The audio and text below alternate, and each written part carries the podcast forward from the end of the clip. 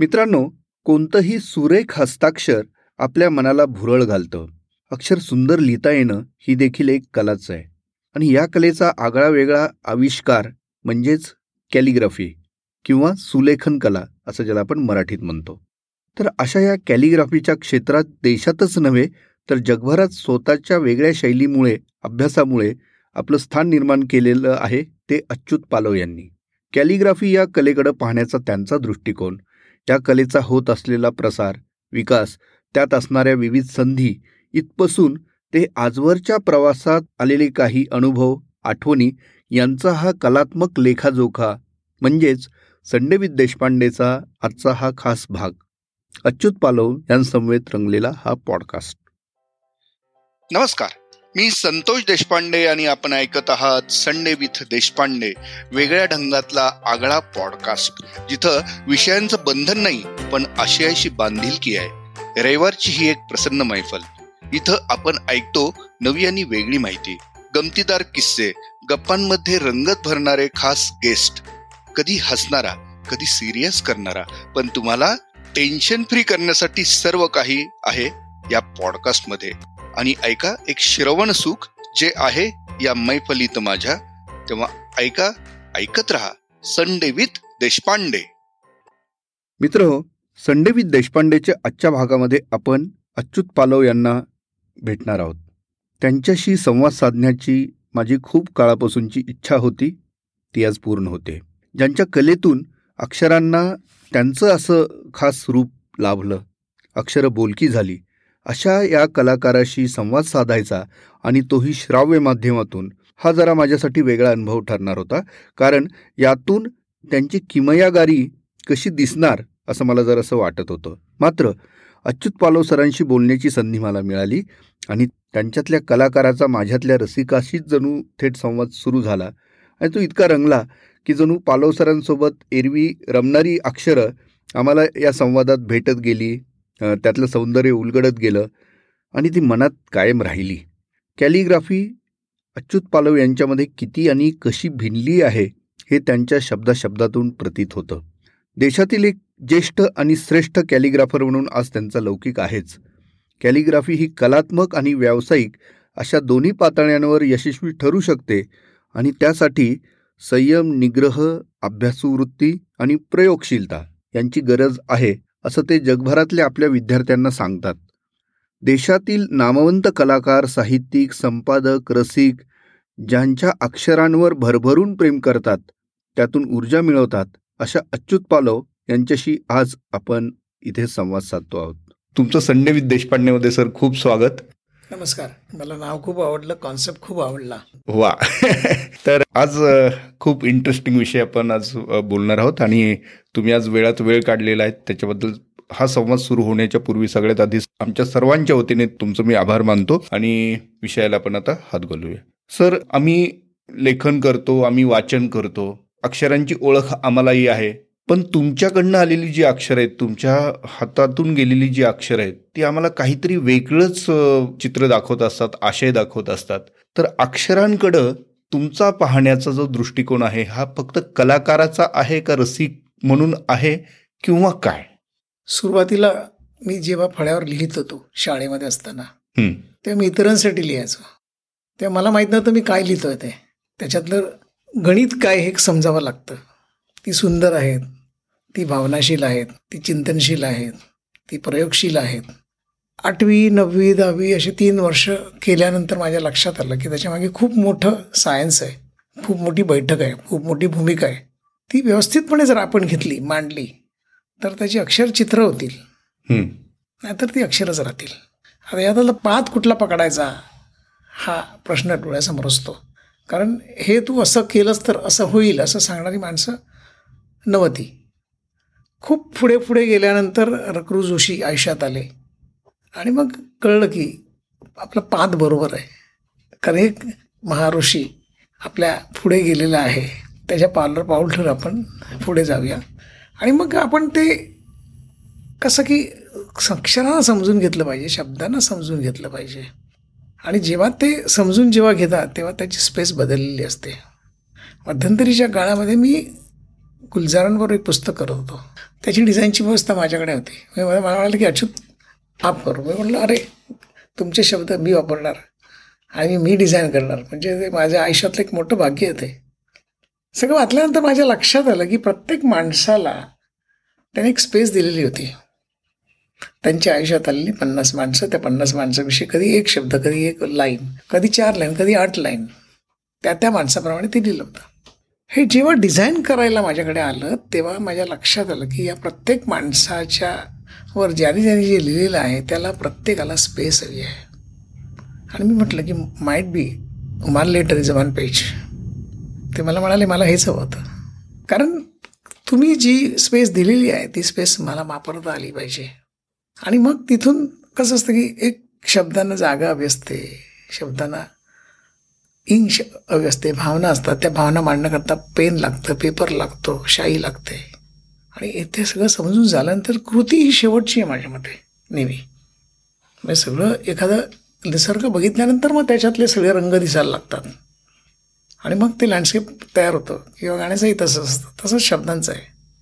ही समजून घेण्याची वृत्ती जर माणसाला आली तर मग ते शब्द छान होतात ते सुंदर होतात. आणि गुलजारजींचा आत्ता तुम्ही उल्लेख केलात आणि मी त्यांचं ते ऐकलेलं आहे. आणि त्यांनी एक खूप सुंदर वर्णन तुमच्या ह्या कलेबद्दल केलेलं आहे की ते म्हणले की अच्युत पालव यांच्या कलेतून त्यांच्या अक्षरातून कॉस्मॉस मला दिसतो.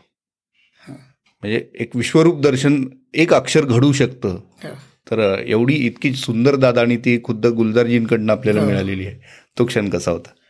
कसं असतं की क्षण छान आपण मी असं आता मी गुलजारांकडे जातोय मग मला काहीतरी खूप छान ऐकायला मिळणार असं असं मी कधीच मनात ठेवत नाही. कोणाच बाबतीतही. त्याचं कारण एवढं असतं की तुम्ही अपेक्षा ठेवून गेलात ना की कदाचित कधी कधी तुमच्या कधीतरी वेगळंच काहीतरी घडत असतं. पण आपलं काम करत राहावं त्यातून जो मिळणारा आनंद असतो तो मला वाटतं तो फार मोठा असतो. बरोबर. तर तुम्हाला सांगतो एक मी त्यांच्यावर आणखी एक खूप मोठा प्रोजेक्ट केलं होतं.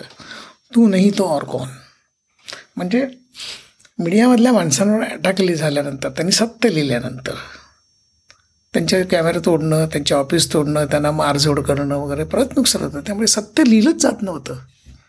शब्दांच्या भावना ह्या बोथट झालेल्या होत्या. मग आपण म्हणतो अरे काय लिहितच नाही हल्ली तू काय करतोयस काय? आर्ट क्लबने ती इनिशिएटिव्ह घेतला होता आणि त्याने एक फिल्म केली होती. की गुलजारनं सांगितलं की आता कोणीतरी लिहिलं पाहिजे हे सगळं. तर मग त्यांनी फिल्म दिली तू नाही तो कोण चार लाईन होत्या फक्त. आता चार लाईन झाल्यानंतर मग त्या एक्सप्रेस कशा करायच्या? हा प्रश्न होता. त्याचा त्याचा जो डिरेक्टर होता तो मला म्हणाला माझ्याकडे एक माणूस आहे. आपण त्याच्याशी बोलूया. तर मला माणूस म्हणजे काय? तर मला नाही तो चांगला एक्सप्रेशन देऊ शकेल. गुलजान म्हणाले माझ्याकडे पण एक माणूस आहे. मी त्याला सांगतो.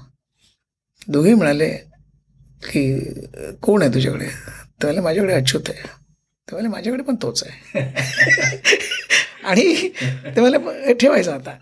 मला बोलवलं मला सांगितलं मग कसं ते जेव्हा ते शब्द बाहेर यायला लागले तशा तशा आकार बदलत झाले भावना बदलायला लागल्या मन बदलायला लागलं. सेन्सिटिव्हिटी काय असू शकते ही तुम्ही न लिहिता सुद्धा परत जेव्हा त्यांच्या शब्द चालू असताना कळतं. आणि त्याच्यातून जे बाहेर पडत असताना ते मला वाटतं वाटतं की काहीतरी वेगळं असतं ते. एकदा सांगतो तुम्हाला अगदी सुरुवातीची गंमत होती. माझी त्यांची भेटसुद्धा खूप खूप गमतीदार आहे. म्हणजे मी ज्ञानेश्वर तुकाराम रामदास यांच्या डायरी करत होतो. पहिली ज्ञानेश्वरांची डायरी केली. तर माझा एक मित्र लालबागचा मी पूर्वी लालबागला राहायचो. तर तो मला बी एस टीत होता. त्यामुळे बिलं टाकायचं काम करायचा. तो म्हणाला अरे अच्युत माझ्याकडे गुलजार आहेत. बोलू म्हणजे? नाही म्हणजे मी मी बिलं टाकतो. त्याच्यामध्ये मी गुलजाराला पण बिल टाकतो. बरोबर? ही डायरी पण टाक. तर मला ठीक आहे टाकतो. त्यांच्यापर्यंत ती पोचली बरं नाव नाही पत्ता नाही. ज्ञानेश्वर शब्द ज्ञानेश्वर कॉपी कसुले का अच्युत पालव? किती विचित्र आहे ते. एवढ्या मोठ्या माणसांच्या शब्दाला हात नाही घालायचा म्हणजे दुसऱ्या वेळेला तुकाराम केले. तर बोलो हे पण टाक. त्यात ते बॅड लक आणि माझं लक त्याच्यात तो पकडला गेला.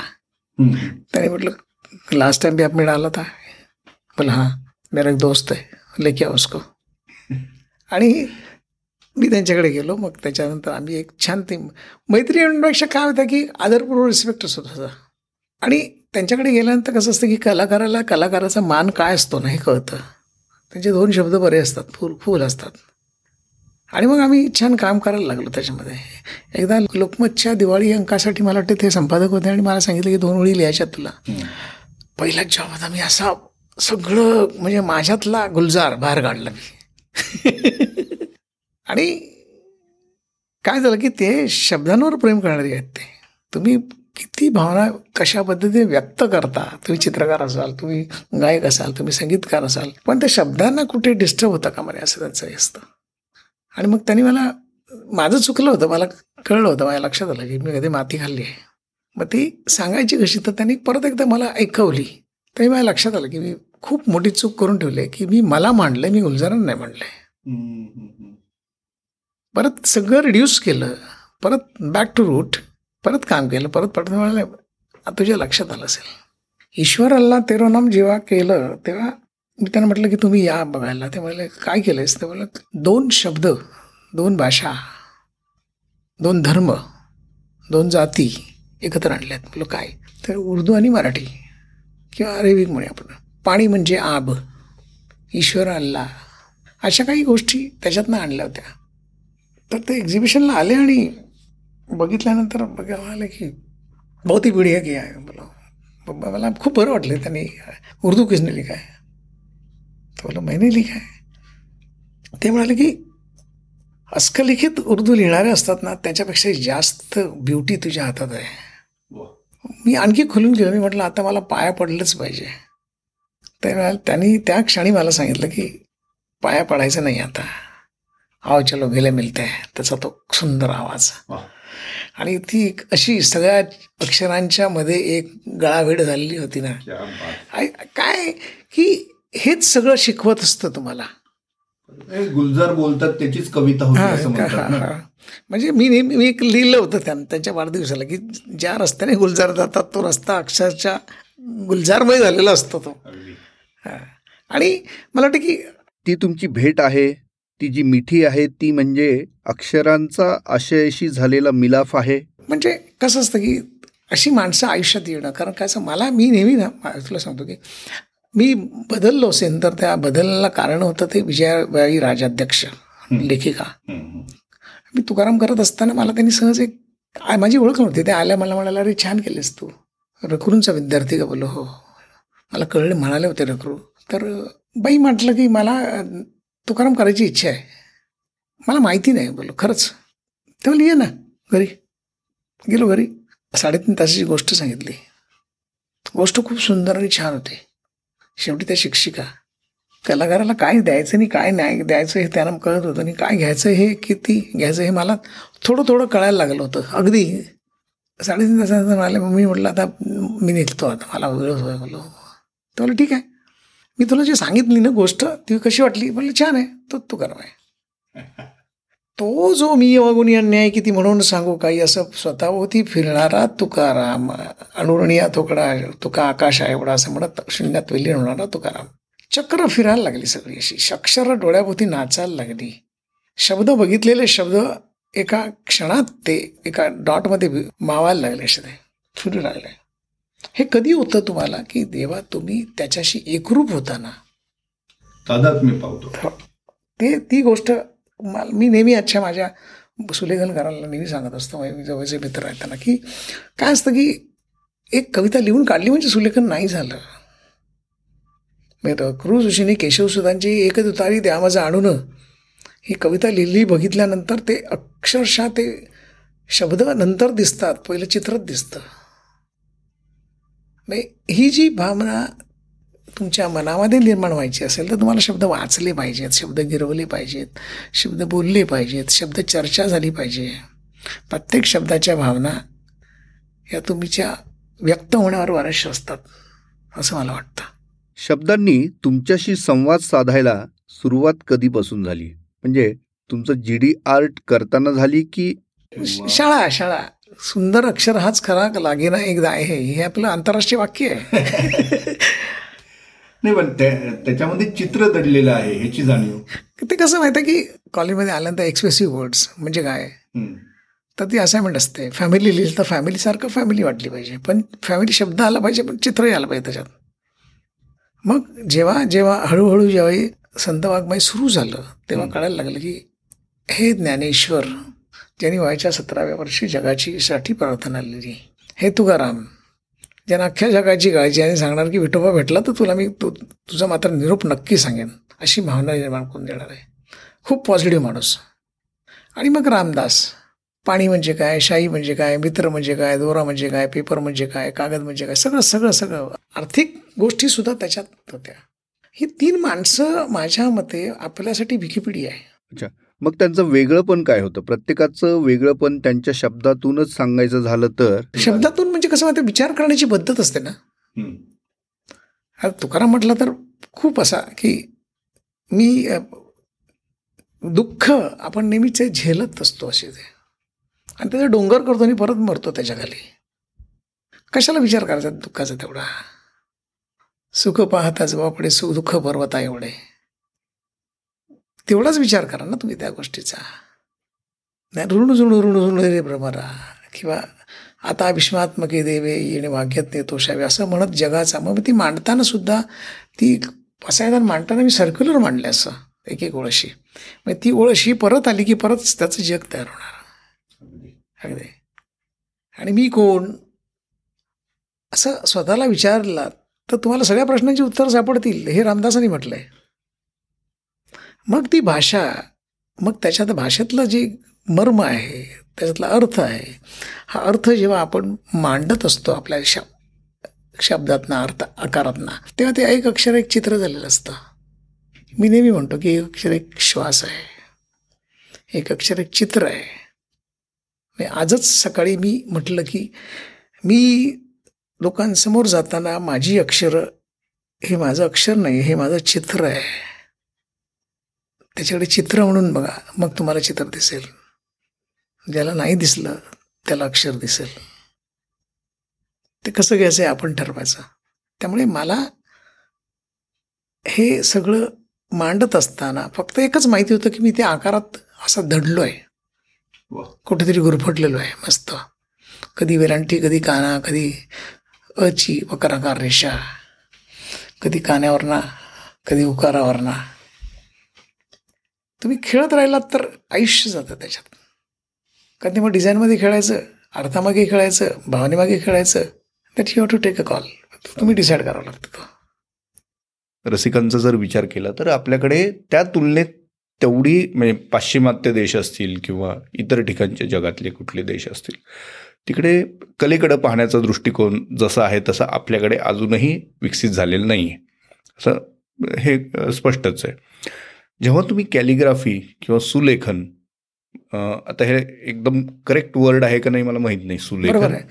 त्यातल्या त्यात तो जास्त जवळ जाणार असावा. सुलेखन कला असं म्हणू शकतो हो बरोबर? आहे. तर सुलेखन कला जेव्हा तुम्ही सुरू केली त्यावेळी असं त्याचं ॲप्रिशिएशन करणारा वर्ग तर नक्कीच तेवढा नसावा. तर हे जे रसिकत्व आहे किंवा सौंदर्यदृष्टी आहे त्यासाठी काही वेगळं काम करावं लागलं का त्याच वेळेस? कारण ॲज अ कॅलिग्राफर म्हणून तुम्ही उत्तम उत्तम इलस्ट्रेशन्स केलेली आहेत. पण हे पाहायचं कसं? हे शिकवणारा घटक आपल्यात नक्कीच नव्हता त्या काळात. तर हा कसा विकसित झाला? ह्याच्याबद्दल काही सांगता येईल? कसं आहे की तुम्हाला खूप येतं. बरं मग ते लोकांना माहिती नाही आहे तुम्हाला काय येतं आहे मला कॅलेपी येत होती. पण राईट फ्रॉम बिगिनिंगपासनं मी एक सांगितलं सांगतो मला की मी जेव्हा लालबागला राहायचो. तेव्हा चाळीतनं बाहेर पडलं ना की खाली आर्टिस्टची मांदियाळी होती. साईनबोर्ड होता मूर्तिकार होता गायक होता नाट्यवाला होता सगळ्या अशात कोणाकडे जायचं आपण? तिथे मी सगळ्यांचा आस्वाद घेतला आहे ऑर्केस्ट्रा चालू असेल ऑर्केस्ट्रात ऐकायचो नाटक चालू असेल तर नाटक ऐकायचो.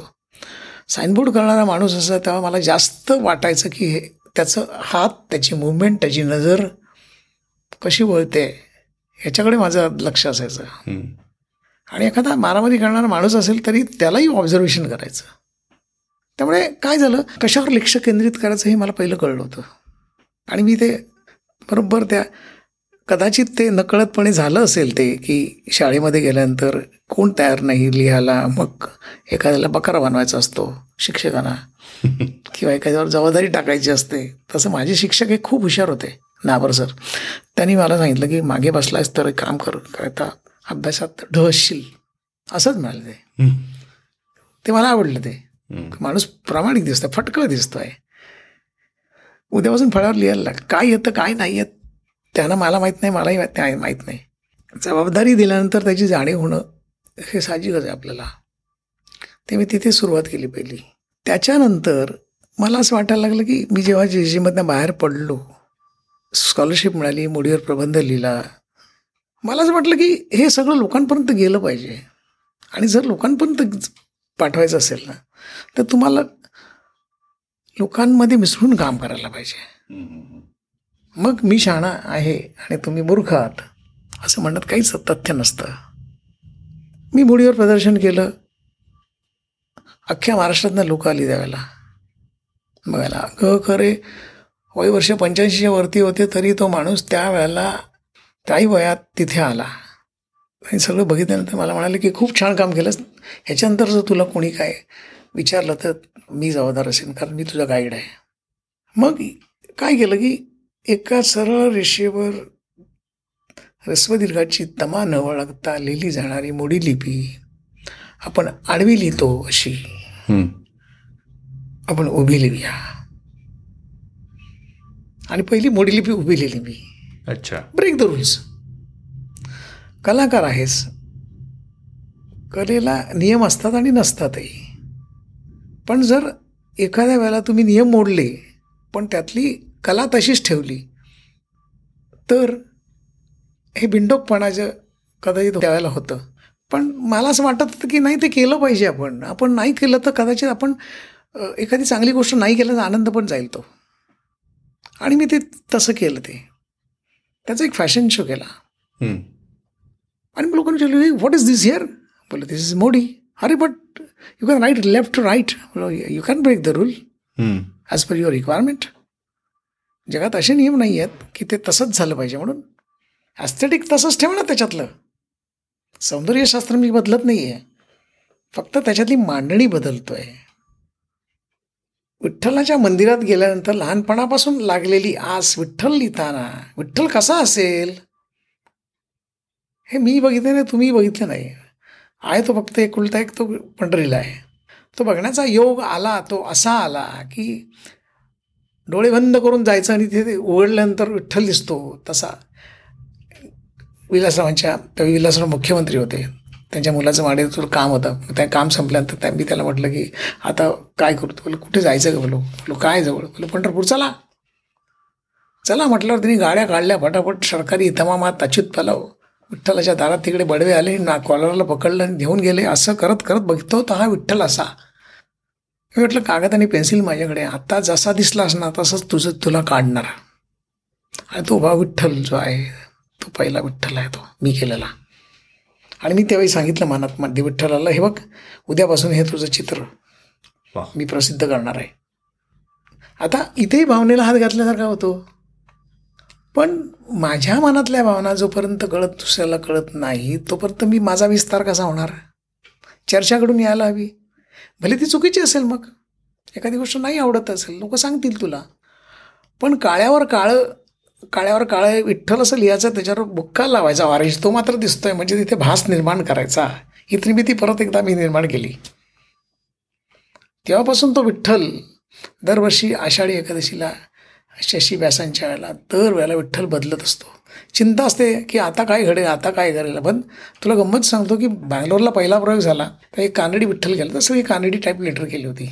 शशीने मला फोन ठेवला चालून मला म्हणाले आता मी पडदा उघडतो आहे बघ पाच मिनटं नुसत्या टाळ्या वाजत होत्या.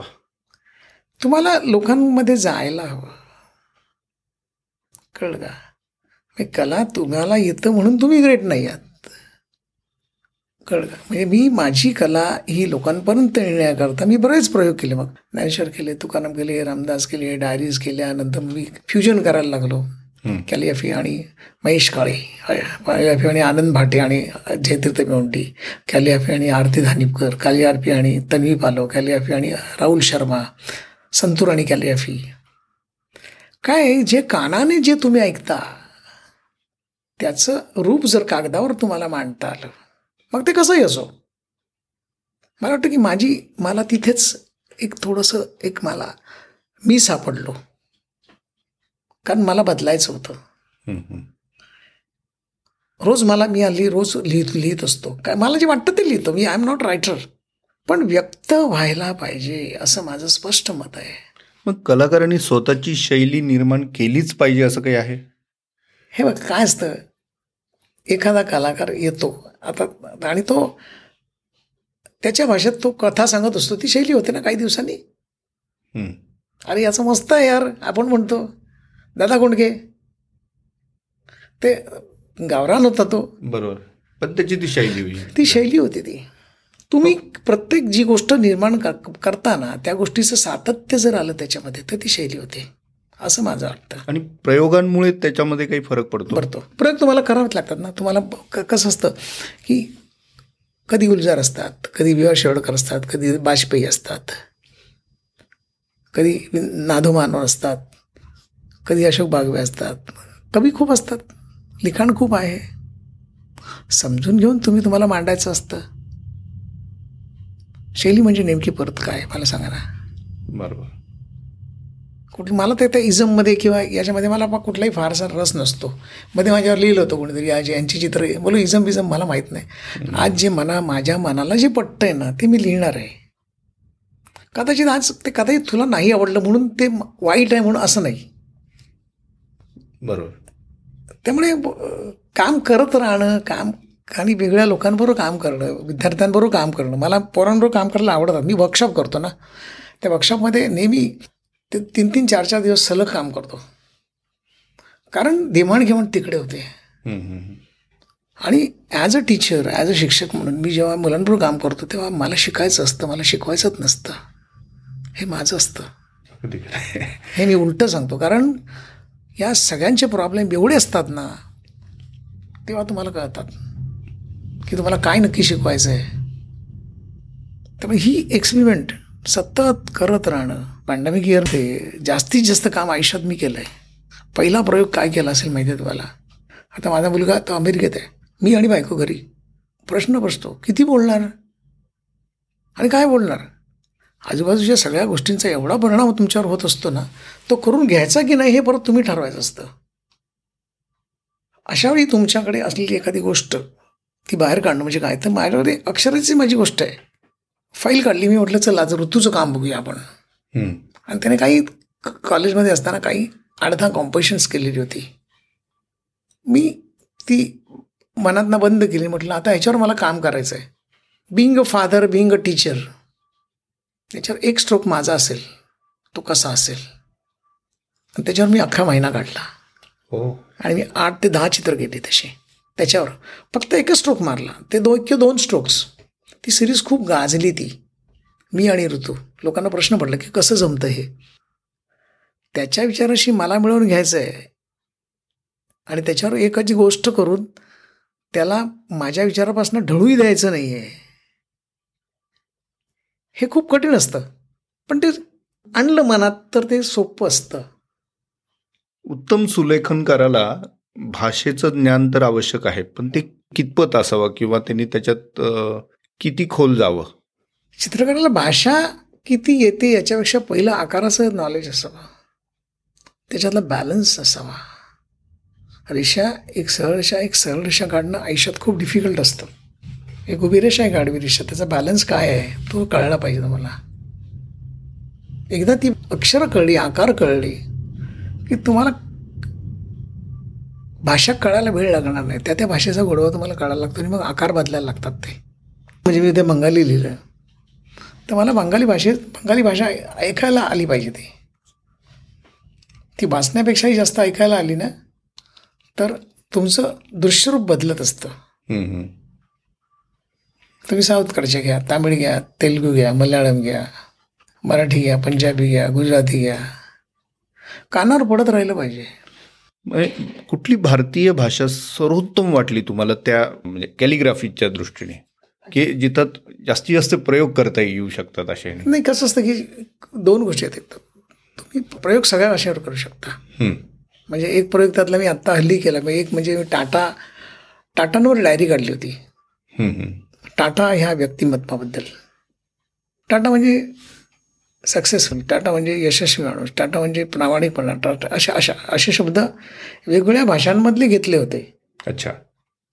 आणि ते एक्सप्रेस केले होते. तेव्हा कसं असतं की तुम्हाला ती भाषा त्या भाषेचा रंग त्या भाषेचा पोत हे सगळं तुम्हाला असं माहिती असायला पाहिजे.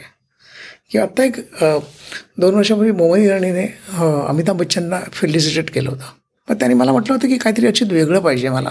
तर मी त्याला म्हटलं की अमिताभ म्हणजे एव्हरलास्टिंग लाइट त्या तो शब्द आपण सगळ्या भाषेत वापरूया. एकोणीस भाषा केल्या. त्याची एक छान बेलबुट्टीसारखी पट्टी केली. त्याची मग त्याची शाल केली. मग ते पश्मिना शालवर बिंडलं आणि मग ते अमिताभच्या अंगावर असं ते पांघरलं गेलं. वा. हे का कधी होतं? तुम्हाला तुम्ही त्या भाषेशी तुम्हाला गोडवा असतो तो कानावर पडलेला असतो. तो पडावा लागतो तो. अदरवाईज तुम्ही ए फॉर ॲपल करता. नाही म्हणूनच विचारला हा प्रश्न. त्यामुळे ती ती ती गोष्ट फार महत्त्वाची आहे. मला वाटतं की आता आपल्याकडे आत्ता मी आता ऑनलाईन जेव्हा शिकवत असतो तेव्हा बरेचसे नॉन महाराष्ट्रीयन नॉन इंडियन लोक जवळ मी पहिला वर्कशॉप केला तेव्हा ऐंशी लोकांपैकी चाळीस लोक येणारे होते. आणि आम्हाला देवनागरी शिकायची हाय. एवढं एक पाठ करून आले होते. आ बा काटा असं ते चालू होतं त्याचं. तो उत्साह बघून तुम्हाला कधी कधी वाटतं की यस आपल्याला शिकवायला पाहिजे. आणि त्या चार दिवसात शिकतात ते आठ दिवसात शिकतात ते. How to write. त्या प्रश्नाकडे वळायचंच होतं की नवीन पिढीमध्ये आपल्याला देवनागरी शिकावंसं वाटणं हा तर एक फार मोठा भाग आहे. आणि त्याच्यामध्ये हे एक कॅलिग्राफीकडे ते आर्ट म्हणून पाहत असतील किंवा एक वेगळ्या पद्धतीचा कलेचा प्रकार म्हणून ते पाहत असतील. पण त्याहीपेक्षा ही भाषा म्हणूनही ते पाहत असतील. तर हे खरोखर फार मोठं क्रेडिट तुम्हाला द्यावं लागेल. कारण तुम्ही त्याच्यामध्ये त्यांच्यात रस निर्माण करून देत आहे या कलेमध्ये. तो रस निर्माण केला गेला पाहिजे त्याचं कारण एवढंच आहे की जर त्याची ओळख सुंदरतेने जर देता नाही आली तर गोंधळ होईल निर्माण. लोकांना शिकवणं फार गरजेचं आहे. लोकांना सांगणं फार गरजेचं आहे. लोकांना ही कला म्हणून बघा. सुरुवातीला तुम्ही त्याच्याकडे फक्त बघितलं तर त्याची मैत्री करा. मग त्या भाषेचे बारीक बारीक कंगोऱ्यानं कळायला लागतात. पण तुम्ही आज मला शिकायचं आहे उद्या मला व्यवसाय करायचा आहे असं म्हटलं की संपलं. मग तुम्ही व्यवसायच करता. मग भाषा भाषाही राहत नाही कला कलाही राहत नाही. म्हणजे मध्ये कुठेतरी अशी धान धडपडलेलं असतं असे बरीचशी लोकं आमच्याकडे येतात आणि म्हणतात आम्हाला वर्कशॉप करायचं आहे आणि मग आम्हाला आमचा स्वतःचा क्लास निर्माण करायचा आहे मी त्यांना नेहमी सांगतो अरे दहा वर्ष झाली पहिला क्लास सुरू करायला मला. दहा वर्ष सतत प्रॅक्टिस करत होतो. समजून घेतलं सगळं. आणि समजून घेण्याची पद्धत किंवा जी प्रथा आहे ती जोपर्यंत तुमच्याकडे येत नाही ना तोपर्यंत तुम्ही हे करू शकत. म्हणजे तुम्ही छान लिहिता शब्द लिहिता म्हणून तुम्ही छान कवी झालात असं नाही आहे ते त्याची परत जातकुळी वेगळी आहे ती तुम्हाला कळून घ्यावी लागते ती. मग त्याचा गीतकार होतो कवीचा मग त्याच्यातलं मीटर समजून घ्यावं लागतं. मग एक पूर्ण कादंबरी किंवा कथा लिहावी तर कथेत तेवढ्या हे सगळं कसं असतं की आय कनेक्टेड आहे सगळं. आणि या सगळ्यांशी मी कनेक्ट असतो. कारण मला ते मला रोज बदलायचं असतं आणि माझा आग्रह येतो. माझं अक्षर रोज वेगळं दिसलं पाहिजे.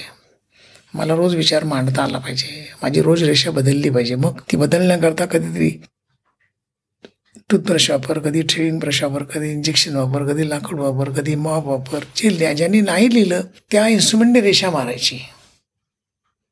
म्हणजे सिनेमामध्ये कधीतरी असं आपण म्हणतो ना की छान आवाज काढला समजतं तो आर डी बर्मननी आणि मग त्याला नाही नाही हे यंत्र काय तर हे असं असं यंत्र आहे. तर आपण म्हणतो अरे कारण त्याचा आवाज त्याचा ध्वनी त्याच्याबरोबर पोचलेला असतो आणि त्याचा वापर कुठे करायचा हे जेव्हा त्याला कळतं तेव्हा ते छान वाटायला लागतं. तसं आज मी जेव्हा दाढीचा ब्रश घेऊन लोक इंजेक्शन सिरीजने लिहितो तेव्हा म्हणतात लोक अरे तुला कसं सुचलं कसं? सुचत नाही म्हणलो. कनेक्ट होता आलं पाहिजे तुम्हाला. ते कनेक्ट होता आलं तरच तुम्ही ते करू शकता. चांगला शिक्षक समोर किती असला तरी विद्यार्थी कनेक्टच झाला नाही. तर तो शिक्षकाचं ते अपयश की विद्यार्थ्याचं अपयश? हा प्रश्न असतो. त्यामुळे तुम्ही तुम्ही कनेक्ट व्हायला पाहिजे. असं मला माझं स्पष्ट मत आहे. म्हणजे मी एक गंमत सांगतो तुला. पाच जूनचा जो पाऊस झाला होता दोन हजार सहाचा तेव्हा माझा अख्खा स्टुडिओ पाण्यात गेला होता. म्हटलं रे झालं नुकसान आता. सर्टिफिकेट गेलं आहे पुस्तकं गेली पेंटिंग गेली सगळं सगळं गेलं होतं. जे माझं महत्त्वाचं होतं ते सगळं गेलं होतं. चाळीस वर्षाच्या निगेटिव्ह गेल्या होत्या पाण्यात गेल्या. आता काय रडणार? काहीच करू शकत नाही. कोण आणून देणार का नाही. परत काळ्या छत्र्या आणल्या विकत पन्नास. सफेद छत्र्या. आणि त्या सफेद छत्र्या रंगवून बरसात मी ताकदी नदीन असं करत मी अख्खा महाराष्ट्र फिरलो. आता काय झालं की प्रयोग करत करत असताना रुया कॉलेजमध्ये मी सांगितलं की मी छत्रा घेऊन येतो आहे आपण छान कार्यक्रम करूया. बोल काय हो? म्हणजे काय? म्हणजे साऊंड सिस्टीम पाहिजे. वाजवायला पेटी पाहिजे तबला पाहिजे ड्रम पाहिजे ढोल पाहिजे सगळं पाहिजे मला. तर बोले गॅलरीच्या पक्षामध्ये हो. नाही तर मजा येणार नाही बोललो. जे झाले ते दुःख आहे ते विसरायला पाहिजे ना. परत बाहेर यायला पाहिजे त्याच्यातनं आपल्याला. आणि दंगा केला. इतका दंगा की प्रत्येक पोरगं साला म्हणत होतं की साला हा मास्तर नाही हा प्रोफेशनल कोणतरी मस्त माणूस आहे असा मस्त जो गातोय बितोय सगळंच करतोय. आणि त्या गर्दीत असं मागं दोघांनी हात मारला असा असा. सर मजा आली. तुम्ही ठीक आहे बरे असंच झालं ते. दुसरा मला. सर परत कधी करताय? आम्ही येतो ना. मागे वळून बघितलं तर चार आंधळ्या मुलांचा ग्रुप होता. हो. अनुभव घेणारा माणूस त्या साऊंडवरना इमॅजिन करत होता. त्यावेळेला आम्ही नाही बघितलं तरी आम्ही छान ते ऐकलं. ही जोडण्याची भाषा आहे तुमच्याकडे. त्यामुळे तो अपंग आहे तो करणार नाही. असं नाही आहे सव्वीस जानेवारीला आम्ही जेव्हा कॅलिफेस केला तेव्हा कॅलिफेसला एका जिओमध्ये गेलो होतो. तेव्हा त्यांनी मला म्हटलं की अहो सर तो तुमचा पेपर आणला तो टाका ना. पाच फूट बाय पन्नास फूट टाकला. तर तो एक तो मुलगा ना त्याला काम करायची इच्छा बरोबर कर ना. तो असा असा असा असा होता. तर लोक कशाने काम करणार तो? तुम्ही द्या ना त्याला ब्रश द्या. त्याने घेतला ब्रश पायामध्ये. जो असा फिरला ना डुंगण फिरवलं त्याने. सर्कल जिथे सुरू केलं तिथे परत आणि स्टॉप केलं त्याने. हे अनुभवावं लागतं हे बघावं लागतं. हे कोणी शिकवत नाही आहे तुम्हाला शिकायचं असेल तर त्याच्यावर काम केलंच पाहिजे तुम्हाला. म्हणजे माझ्यातलं मायलातलं हे सगळं मुरत गेलं म्हणतात ना. ते बरोबर न राहता. मुरत गेलं तुम्ही मुरवलं. हां. दोन्ही घेतलं. हां कारण मला ते मला ते कसं असतं मला त्याच्यात बाहेर पडायचंच नव्हतं. अजिबात नाही बाहेर पडायचं आहे कारण मला लोकांनी म्हटलं आता अरे आता कॉम्प्युटर आला संगणक आला. सगळं मान्य बोललो. You can think that is tool for me it is tool ते मी करावं अशी माझी गरज नाही मला. हे घे स्कॅन कर आणि त्याच्या शंभर प्रती काढ आणि पाठवून दे सगळ्यांना. पण ते क्रिएट मी करीन जेव्हा त्यावेळी मला माझ्यातला मी विसरलेलं असेल माझ्यातला आत्मविश्वास मी विसरलेला असेल मी फक्त अंडूवर लक्ष असेल माझं आणि एक दिवस त्याचा पांडू झालेला असतो. कारण तुम्ही सतत चूक करत असता आणि त्याची जाणीव न होता तुम्ही परत त्याच्या आहारी गेलेले असता. कागदावर जेव्हा करत असता तेव्हा कागद पहिलं शिकवतो तुम्हाला. स्पेस बघ पहिली. मनात काय विचार चालला आहे तो गोळव जरा. सगळ्या कागदाचा अंदाज घे आणि मग तू त्याच्यावर एक्सप्रेस हो. एक्सप्रेस झाल्यानंतर तुला कळेल की चूक काय तर माझी एनर्जी कमी पडली. म्हणून मी दुसरा पेपर घेणार आहे. आणि तिथे मी स्वतःला मांडण्याचा प्रयत्न करणार आहे. मी जे शिकवतो ते हेच शिकवतो. म्हणजे कोऱ्या कागदाची हाक म्हणतो ना आपण. मी जे मोठ्या मोठ्या भिंती करतो मोठे पेपर करतो लोक मला विचारतात की हे कॉम्पोजिशन कसं करतोस? मला करत नाही आहे की मी असं म्हणत नाही की कुठली तरी एक आंतरिक माझ्याकडे आध्यात्मिक पॉवर आहे त्याने घडवली जाते. तेही नाही कसलं. माझ्या मनाला मिळालेल्या एक कॉल असतो तो. आणि मी दिलेला एक परत फीडबॅक असतो त्याचा. तो फीडबॅक काय असतो तर ती स्पेस जाऊन मी ती एन्जॉय करतो. कागद असेल ती भिंत असेल. आणि ती एन्जॉय एकदा केली ना की तुम्ही मला वाटतं की तुम्ही सुटता मग. तुम्हाला कॉम्पोजिशन घडत असतं. खूपशा चाली बघा ना एखादा आवाज ऐकतो आणि पटकन असं अरे ही हे शब्द इथे येत आहेत बघ. त्यामुळे हे ही एक प्रोसेस माझी मला वाटतं गेल्या कित्येक वर्षाची चालू आहे. आणि रोज काहीतरी ऐकायचं रोज बघायचं रोज त्याच्यासाठी वाचायचं नाही वाचलं जा जावं लागतं. मला आता काहीतरी करायचं आहे म्हणून मी आता वाचणार आहे. असं नाही. तो या येतो तुमचे अनेक शिष्य आहेत. एक उदाहरण म्हणून मी प्रश्न विचारतो. एक अक्षर तुम्ही त्यांना दिलं समजा. अ दिलं. प्रत्येकाचा अ वेगळा असू शकतो. असतो. तर त्याच्या काही त्यांना गाईडलाईन्स असतात का? काय तुम्ही काय शोधता त्यातनं? तुम्ही स्वतःला मांडायला शिका.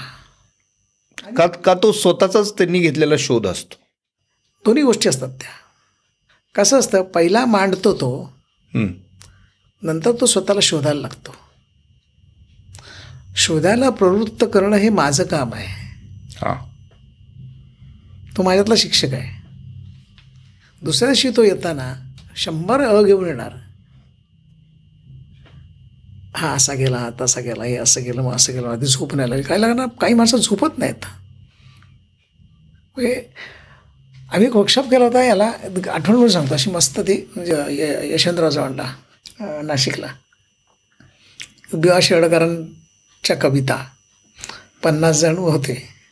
चंद्रमोहनला बोलवलं होतं. चंद्रमोहनला बोललं तू हँडल कर बाबा हे सगळं जरा. तुम्हाला ठीक आहे. सकाळी दहाला सुरू झालं ते. कितीला संपावं? सेशन दुसऱ्या दिवशी सकाळी सहाला. अरे बाबा. आता काय लिहिणार आहेस तू बाळा?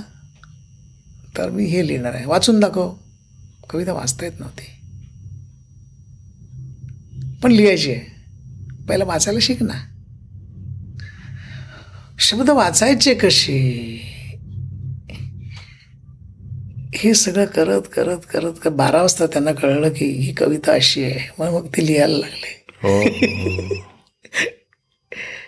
चार वाजता सकाळी पहाटे चंद्रमोहनने मला सांगितलं की अरे तुझी पोरं अजून काम करतात रे. तर बोल तू कर मला जमणार नाही. मी झोपतो. ही जी ही जी प्रोसेस आहे ही प्रोसेस मला कळली पाहिजे. किंवा आम्ही एक वर्कशॉप गेला होता तो. ही ही मूर्तता म्हणायचं का अमूर्तता म्हणायचं? माहीत नाही मला. अर्थाला आपण मूर्त करतो मी का शब्दांना अमूर्त करतो? आता कधी कधी काय आता मी अमूर्त कॅलिग्राफी लिहून पाठवत असतो लोकांना.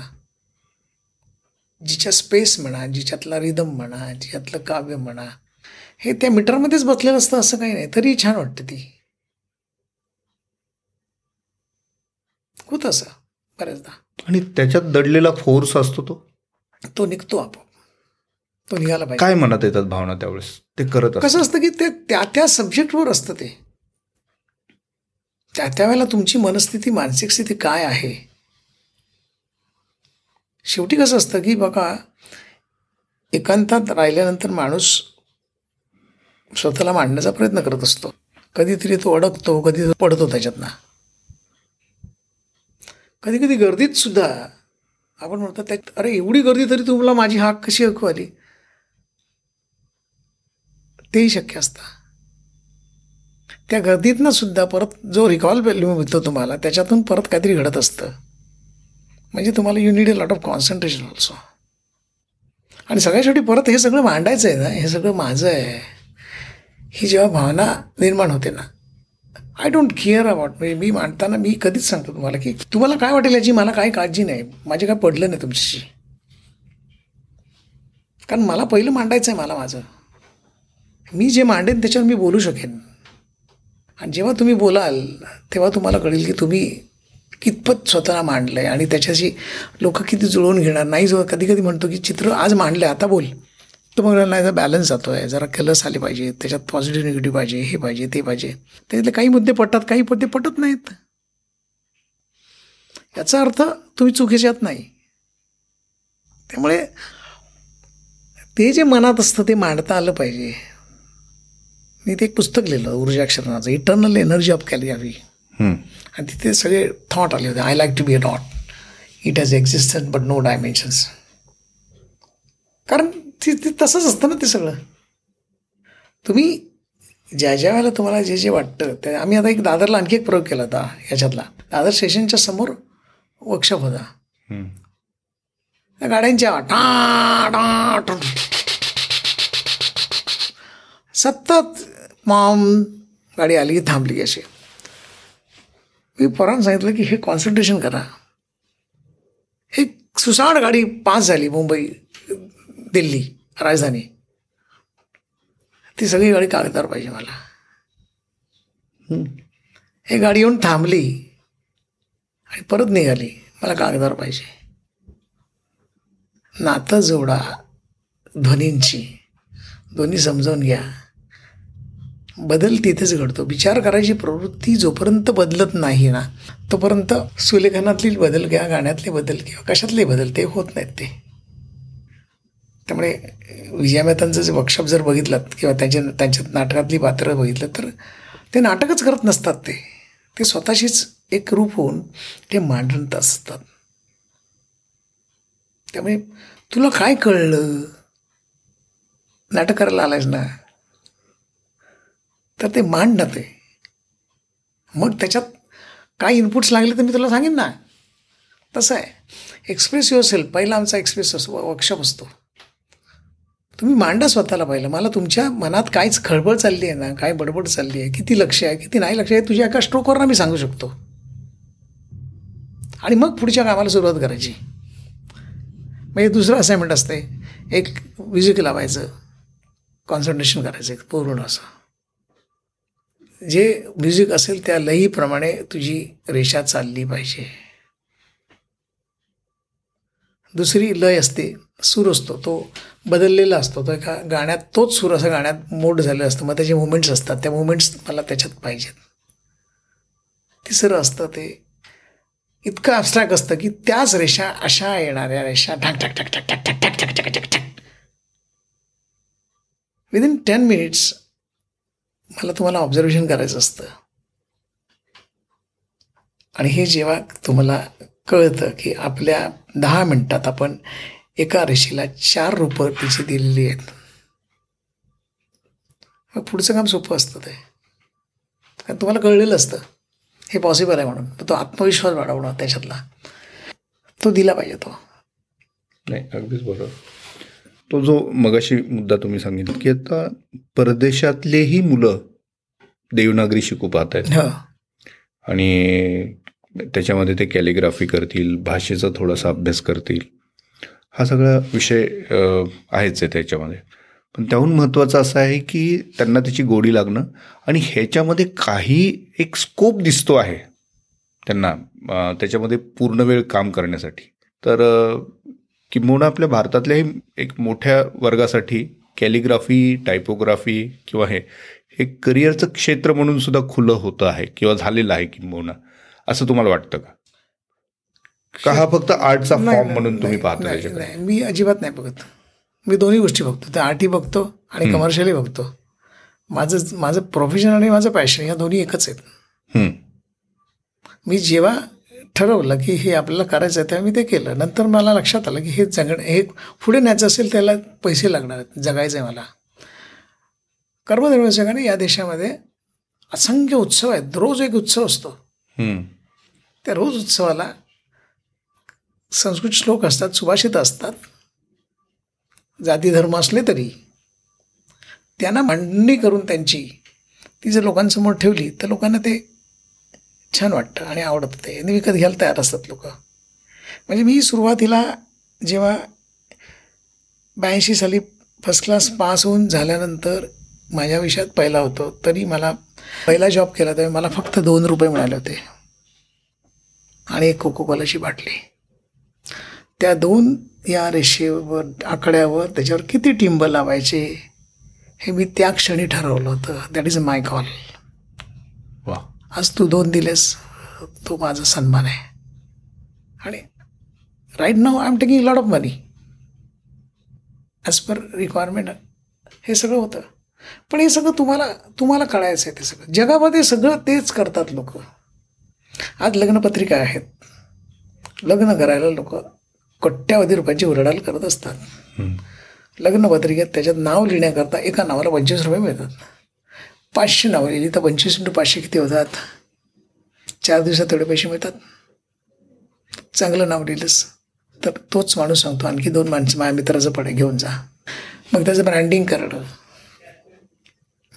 बरोबर. मग आत्ताच मी जेव्हा पिरामल आणि अंबानीच्या मुलांचं लग्न झालं तेव्हा त्याचा एक महत्त्वाचा पेपर होता तो कॅलेबीत मला लिहायचा होता. Don't wait for the opportunity you have to create the opportunity आणि ती तुमच्या कामाने आणून देतात. मग कंपनी असो नाही तर पिरामल असो ते तुमच्याकडे येणार. शोधून काढणार तुम्हाला कोणाच्या तरी तिथं.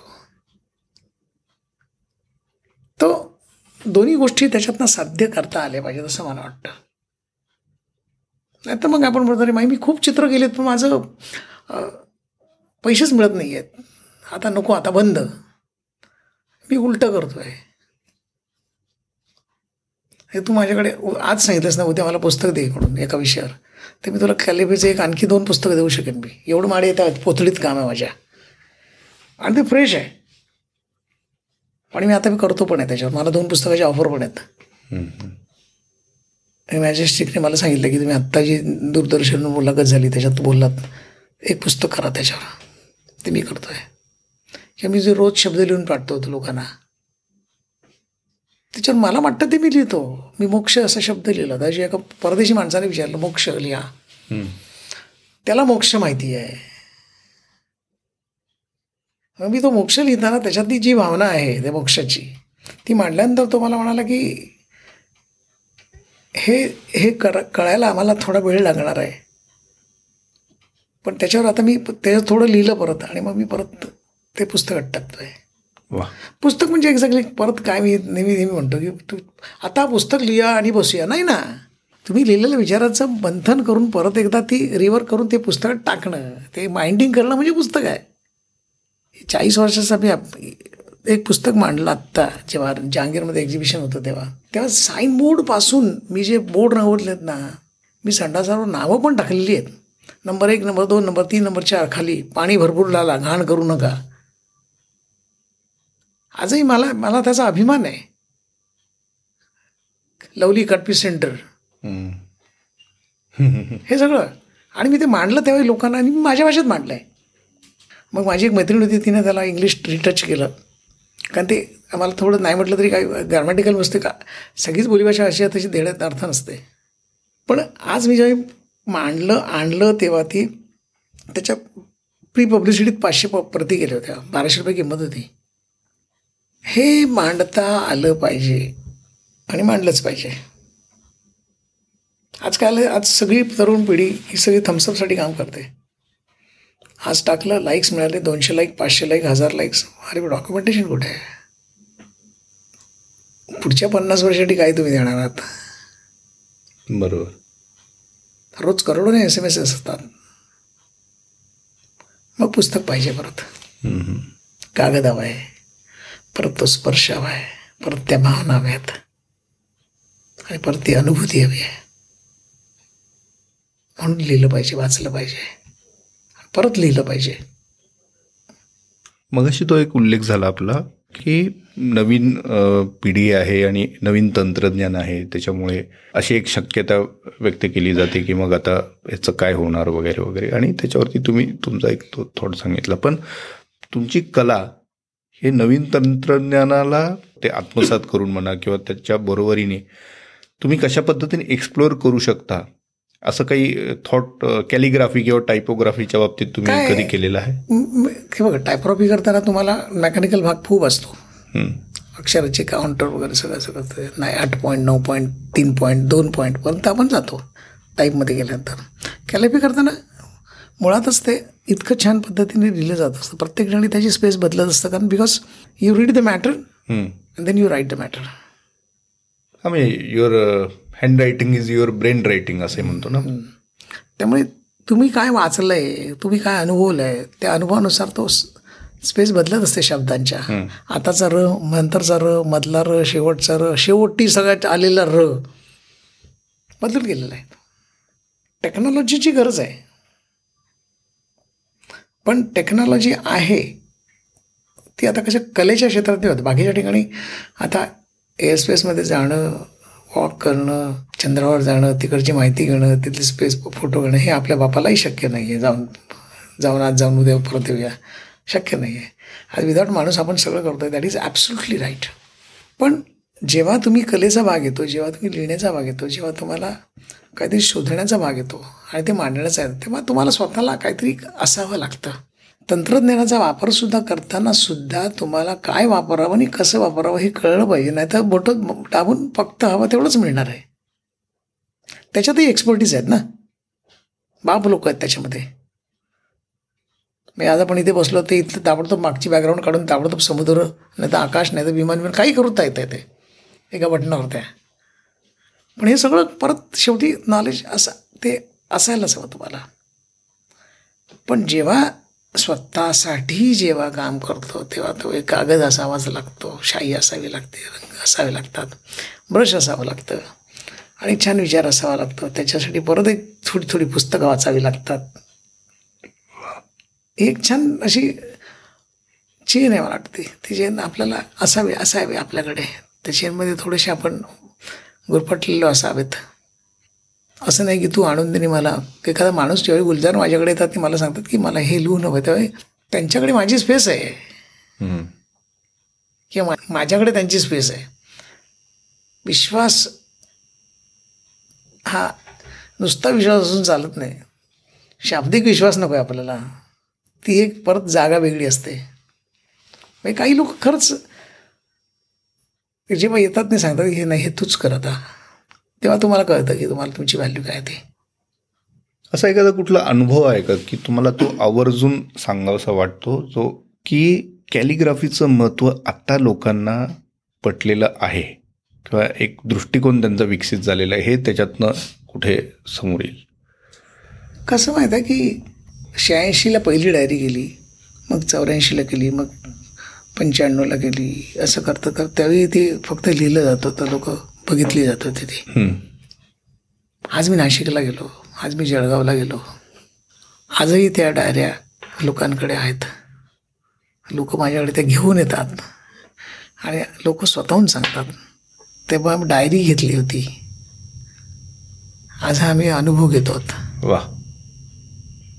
हे जेव्हा ऐकायला मिळतात तेव्हा म्हणजे खूप जुनी जुनी लोकं भेटतात ती. आणि लकीली काय झालं की ह्या ना ह्या निमित्ताने काय झालं मी खूप कनेक्ट होते. सगळ्या राज्याशी जिल्ह्यांशी. तुमचं मूळ गाव आणि कोकणात. कोकणात त्यामुळे देवाच्या दयाने एक माणसाला जी व्हॅल्यू असते ना ती आज माझ्याकडे आहे. असं मी अभिमानाने सांगेन. म्हणजे फेमस म्हणून असं नाही पण कसं असतं तुमचं काम बोलत असतं. आज मी ज्यावेळेला नवीन असलो ना तरी आज माझी इंटरव्ह्यू झाल्याच्यानंतर मी ज्याला फक्त सांगितलं दूरदर्शनात कित्येक लोकांनी मला सांगितलं आम्हाला ज्याची माझा काही संबंधही नव्हता. पण मला सर खूप मजा आली खूप बरं वाटलं आम्हाला तुम्हाला बघून. वा हे तो सक्सेस आहे असा आणि बघितलं म्हणून तो सक्सेस नाही म्हणा पण ती एक एक भावना निर्माण करणं एक पोस्ट निर्माण करणं. आणि मला वाटतं की जेव्हा ती आपण म्हणतो ठेच लागली ना की कळतं तसं आहे ते. ती पोच आहे ती तुम्हाला त्यावेळेला कळतं ती की इतक्या सगळ्या लोकांमध्ये एवढं एवढं सगळं आपलं आहे आणि ते परत एक आपण ते नुसतं जपून त्याचं म्युझियम करायचं नाही आहे तर भविष्यात काय प्लॅन आहेत? भविष्यात खूप खूप प्लॅन खूप आहेत ॲक्च्युली म्हणजे कसं मला नेहमी वाटतं की राज्यात प्रत्येक राज्यात भाषेचं म्युझियम झालं पाहिजे. त्या भाषेचं म्युझियम व्हायला पाहिजे. देशाचं एक म्युझियम व्हायला पाहिजे त्याच्यात सगळ्या भाषा तुला ऐकता येतील बघता येतील. त्याचं कल्चर पाहता आलं पाहिजे. भाषेचं म्युझियम. भाषेचं म्युझियम. कल्पनाच किती सुंदर आहे. आपण पुतळे काढतो फक्त पुण्यतिथी आली की फक्त त्याच्याला हार घालतो आणि धुतो. कालच आता शिवजयंतीनिमित्त काही पोस्टर बघितली. आणि ते सगळे पोस्टर अडगळीत आहेत पडलेले. बरोबर. ती अवेलना बघून मग त्रास होतो त्या गोष्टीचा. मग त्याच्यापेक्षा तुम्ही जिथे संस्कृती टिकेल असं काय करायचं असेल? तर भाषा टिकवली पाहिजे. आणि भाषा टिकवायची असेल तर ते म्युझियममध्ये आली पाहिजेत. ती ओपन झाली पाहिजे. जुने कागदपत्र सगळे पाहता आले पाहिजेत. मी आज हजारो वर्षापूर्वीचा कागद पाहिला. हे जे मनावर परिणाम करतं ना ते एका चित्रपटापेक्षाही मोठं असतं. म्हणजे बायबल जर्मनीत गेल्यानंतर बायबल माझ्या हातात दिलं. तो क्षण आजही माझ्या अचंबित करणार आहे. आपल्याकडे काचेतनं बघावं लागतं. नाही तर दाखवणारा माणूस जेवायला गेला तो आल्यानंतर अर्धा तासानं तुम्ही या असं आपल्याला ऐकायला मिळतं. की माझं तो रजेवर आहे. व दोन दिवसांनी फोन करा. ही भावना आहे ना ही कुठेतरी नष्ट व्हायला पाहिजे ते. मुलांच्या सगळ्या टूर्स आहेत शाळेतल्या ह्या नेहमी म्युझियममध्ये आल्या पाहिजेत. आणि मला म्युझियमला जायचं असा मुलांनी हट्ट धरला पाहिजे. इतकं ते बोलकं झालं पाहिजे म्युझियम. मुलांनी चित्र काढली पाहिजेत. अभ्यासापेक्षाही जास्त मला नेहमी वाटतं की त्यांना चित्रात ना केलं पाहिजे. आज माझ्या मैत्रिणीचा मुलगा मी तुम्हाला दाखवतो आता बाराशे देशांचे फ्लॅग त्याने पाच वर्षाचा आहे त्याने काढलेत आणि तो रंगवतोय तो. एक पृथ्वी घेतली त्याच्यावर सगळे फ्लॅग लावले आणि मला म्हणाला खालना इंजेक्शन दिलं. बोलो हे काय? वॅक्सिन आलं आहे आत्ता कोणाला कोरोना होणार नाही. या कल्पनेत जगणारी मुलं आजही आहेत. त्यांना सांभाळलं पाहिजे हे आपलं काम आहे मला असं वाटतं. अगदीच. केवळ तुम्ही खूप फाय स्टार इथून पुण्यात दीड तासात जाऊया. याचं टेक्नॉलॉजी मान्य असेल आहेत. पण मूळ माणसं माणूस कुठेतरी त्याला हे धक्का पोचतो आहे त्यामुळे ते माहीत नाही ते काय होईल पण मी माझ्याकडचं सगळं ज्याला चाळीस वर्षाचं एक्झिबिशन मांडलं तेव्हा मी सगळ्या गोष्टी या मांडल्या होत्या जहांगीरमध्ये. सगळे साईनबोर्डपासनं पेपरपासनं दोन वर्षे तीनशे वर्षापाचे पेपर बांबू निपा शाई जे जे जे जे होतं जे जे जगलो ते ते सगळं मांडलं होतं. तेव्हा लोकांना कळलं की अरे असंही असू शकतं. डॉक्युमेंटेशन आहे आपलं. स्वतःचं डॉक्युमेंटेशन व्हायला पाहिजे. आपण करत नाहीत ना. आपण पुस्तक विकत घेतो म्हणजे डॉक्युमेंटेशन नाही झालं हो. बरोबर. नेहमी कॅलिफी करताना नेहमी सांगतो की तुम्ही एक अक्षर नाही आलं आलं तर कठीण झालं तर लिहून काढा ना ते. का नाही आलं? परत उद्या वाचा. त्याचं उत्तर मिळेल. परवा वाचा उत्तर मिळेल. पण उत्तर नाही असं शक्यच नाही ना? खरं. आणि आता शेवटचा प्रश्न. कॅलिग्राफीचं भविष्य तुम्ही भवितव्य कसं पाहताय? आणि त्याला जोडून दुसरा प्रश्न असा की मुलांनी पुढच्या पिढीने ह्याच्याकडे कशा पद्धतीने आता पाहिलं पाहिजे? काय आहे की नेहमी मी म्हणतो कॅलिग्राफी एक अक्षर एक माणसाला घडवत असते एक रेषा एक माणसाला उभं राहायला शिकवत असते. दोन रेषा दोन माणसांना दोन माणसामध्ये अंतर किती आहे हे शिकवत असतं. ते जर तुम्हाला कळलं तर आयुष्यात तुम्हाला कसली चिंता नसते. पण अंतरच सोडून तुम्ही जर बाळगायला लागलात तर तुम्हाला भविष्य नसतं. सगळ्यांना कॅलिग्राफी यावी? कारण त्याच्याकडे कला म्हणून बघावं. काही जणांनी कला म्हणून बघावं काही जणांनी आनंद घ्यावा. प्रत्येकाने कलाकार होणं शक्य नाही आहे माहिती आहे मला. पण मग आनंद घ्या त्यातला. पण ती हॉबी आहे कधीतरी करूया असं नका करू. पैशात म्हणून आपण आपलं काही कधीतरी चल आता. जर चार वेळ आहे महिनाभर आलं तसं नाही. आज माझ्याकडे या पॅन्डेमिकमध्ये सुद्धा दिल्लीवरनं काही मुल एक बाई आलेली आहे. लखनौवरनं एक बाई आलेली आहे. मी त्यांना विचारलं का आलात? एवढ्या पॅन्डेमिकमध्ये रिस्क घेऊन ती म्हणाली ती मला शिकायचं होतं. तर बोलो किती वेळ देणारच ते म्हणाले तुम्ही म्हणाल तेवढा. सकाळपासून संध्याकाळपर्यंत शिकतात चुका करतायत पण त्या चुका नाही आहेत एखाद्या गोष्टीचं आकलन थोडंसं उशिरा होतं असं मला वाटतं. ही भावना प्रत्येकाच्या मनात यायला हवी. पालकांनी काय झालं की फार कॉम्पिटिशनमध्ये आला आता. त्याला नव्वद मिळालं तर याला ब्याण्णव मिळाले पाहिजे. याच्यापेक्षा चाळीस घे ना. मी नेहमी म्हणतो मी नापास झालो आहे गणितामध्ये दीडशेपैकी अठरा मार्क मला मिळाले. त्यामुळे माझ्या बाबांनी मला एकच सांगितलं होतं की परत बस आणि तुला जे हवं ते कर. तो विश्वास पालकांनी मुलांना देणं फार गरजेचं आहे. तुमचा मुलगा तुला वेगळा हवा असेल तर. म्हणून आज बघा ना आज आपण अभ्यासाबाहेर शाळेत न जाता शाळा शिकतो होता. कुठल्या तरी कलेशी पुलंनी सांगितल्यामुळे नातं जोडणं फार गरजेचं आहे. नाहीतर मग काय होतं की असं म्हणतो ना की काय जगायचं कसा प्रश्न तुमच्याकडे असतो. पण एखादी कला जर असेल तर तुमच्याकडे जगता येतं आणि मला वाटते सुलेखनासारखी कला जर तुमच्याकडे असेल तर तुम्हाला वाचता येतं. लेखक बघता येतात भावना कळतात. मग तुम्हाला आपल्यातला ग बदल जो आहे तो बदल काय नक्की घडवायचा आहे हे दुसऱ्याने सांगण्यापेक्षा आपणच करू शकतो. म्हणजे तुमचं व्यक्तिमत्व सुद्धा याच्यातून बदलू शकतं. संपूर्ण संपूर्ण बदलू शकतं संपूर्ण बदलू शकतं. आता मी जर ठरवलं असतं बाबा नाही नाही आपण आता क्लेरिकल मा महानगरपालिकेचा किंवा शासनाचा एक नोकर होऊ एवढे लढत आहेत. तर तसंही जगता आलं असतं मला. पण ती ओढच असावी लागते ती. अगदी. शेवटी कसं मी तुला एक महत्त्वाची गोष्ट सांगतो की संस्कार जे असतात आपण म्हणतो संस्कार करा संस्कार करा संस्कार करा चांगल्या गोष्टी द्या हे करा ते करा. माझ्या मते संस्कार करायचे नसतात. संस्कार हे आपोआप झाले पाहिजेत. आणि त्याचा पहिला प्रयोग मी माझ्या मुलावर केलेला होता. मी माझ्या मुलाला कधीच सांगितलं नाही की तू चित्र काढ. तू आर्ट कॉलेज असेल मी आज बाबा कुठे आला? तर मी जरा काय एक्झिबिशनला जातो चल ना मी पण येतो. तुला काय कळणार आहे हे मी विचारलं नाही त्याला. तू लहान आहेस तुला अजून कळायचं वेळ आहे. तू मोठा आलास की तुला घेऊन जाणार हे मी कधीच नाही त्याला सांगितलं. किंबहुना तू चल माझ्याबरोबर. नाशिकला आम्ही टी शर्ट सहचं एक्झिबिशन करायला गेलो होतो. मला मी बोलो माझं डेमॉन्स्ट्रेशन चालू होतं. त्याने ऐकून ऐकून ना त्याला माहिती होतं आपला बाप काय बोलतो? आणि एका ठिकाणी टाळ्या वाजल्या नाहीत. याचं लक्ष गेलं आणि टाळ्या वाजवायला सुरुवात केल्या. लोकांनी म्हटलं पोरग असावं तर असं. संस्काराचा भाग आहे.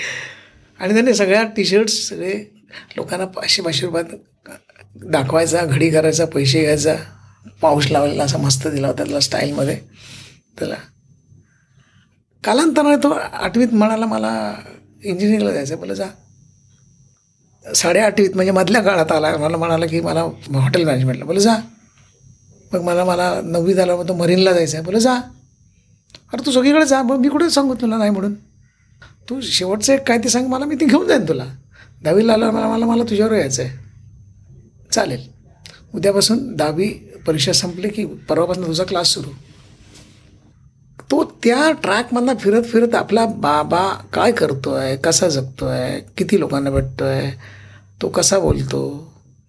त्यांनी ते सगळं केलेलं होतं आणि त्याच्यानंतर तो कॉलेजमध्ये गेला रचनाला गेल्यानंतर त्या कॉलेजच्या प्रिन्सिपलचा मला फोन आला. मला म्हणाला की कुठलाही टीचर हा ऋतूशिवाय प्रोग्राम करू शकत नाही. म्हटलं काय झालं? एक कुठल्या टीचरला काय लागतं? किती द्यायचं? मला पाणी त्याचा चहा त्याची बसण्याची व्यवस्था त्याची झाडाची व्यवस्था तो गेला का? तो पुसला का? हे सगळं मी करायच्याऐवजी तो करतो. म्हणजे आज जे माझं पुस्तक त्याने डिझाईन केल्यानंतर मला म्हणाला की मोठी त्याने जबाबदारी घेतली. मला म्हणाला की चाळीस वर्षाचं पुस्तक करतोयस. बोललो हो माझं पण डिझायनिंग झालं आता. हो ना. मी केलं तर? आवडेल तू खराब अशी माझी इच्छा आहे. ते फ्लॉप होणं चांगलं होणं न होणं याच्यापेक्षाही तू स्वतःहून जबाबदारी घेतलीस. कदाचित त्याला त्याच्या भावना खूप वेगळ्या असतील कारण तू हे सगळं अनुभवलेलं आहेस. तू जगला आहेस ते ते पुस्तक. आता तू पुस्तक करतो आहेस करून टाक. ते केलं त्याने. मग ते अमेरिकेत गेला तो शिकला तिकडे त्याने एक एक महिना आला माझ्यासाठी. आणि मग त्याच्या टीचरने त्याला सांगितलं. मी एक पॉझिटिव्हिटी असते ना ती ट्रान्सफर करायची असते. ती तुझ्या बापाने तुला बरोबर केलेली आहे. आणि जेव्हा कधी तो येईल अमेरिकेत तेव्हा आम्हाला सांग. आम्हाला माझं आता त्याच्या कॉलेजला माझं लेक्चर होतं. हो. ते पॅन्डेमिकमुळे सगळं जरा पोपट झाला. पण ते असं एक छान रिलेशन तुम्हाला ओपन अप होता आलं पाहिजे. मी नेहमी सांगतो की की तुम्ही काय होतं आपण मुलगा मुलगी ही तिच्याशी मी काय बोलणार तिचं काय तुमचं काय हा काय करेल? आय डोंट केअर मला काय माझा काय फायदा नसतो माझा काय तोटा नसतो. जगायचं असेल तर मस्त जगायचं. ओपन करा. सगळ्या गोष्टी तुमच्या आपोआप दाराशी येतात. सांगलीला डेमॉन्स्ट्रेशन करताना शेवटचं सांगतो तुला. मला माझे सर याल का बोललो? हो येतो.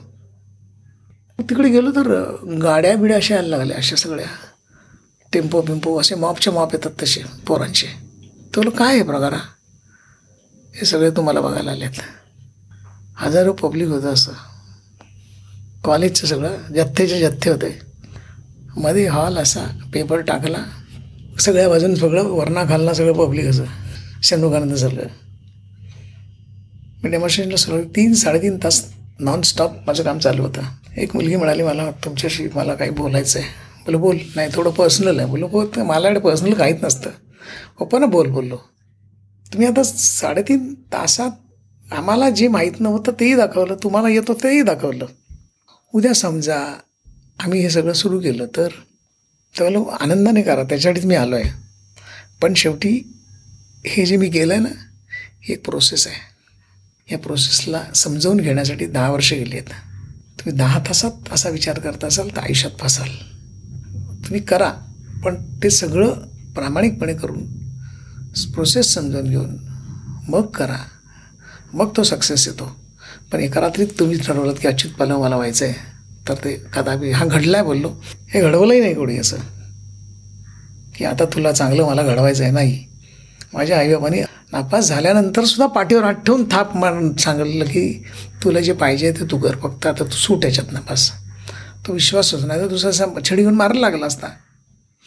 हा विश्वास बोललो आहे मारे त्यामुळे ते असं जाम घडत गेलं आणि लोकांशी संवाद कुठल्याही लोकांशी बोलणं कसंही बोलणं. आणि फ्री होऊन बोला काय काही जात नाही तुमचं.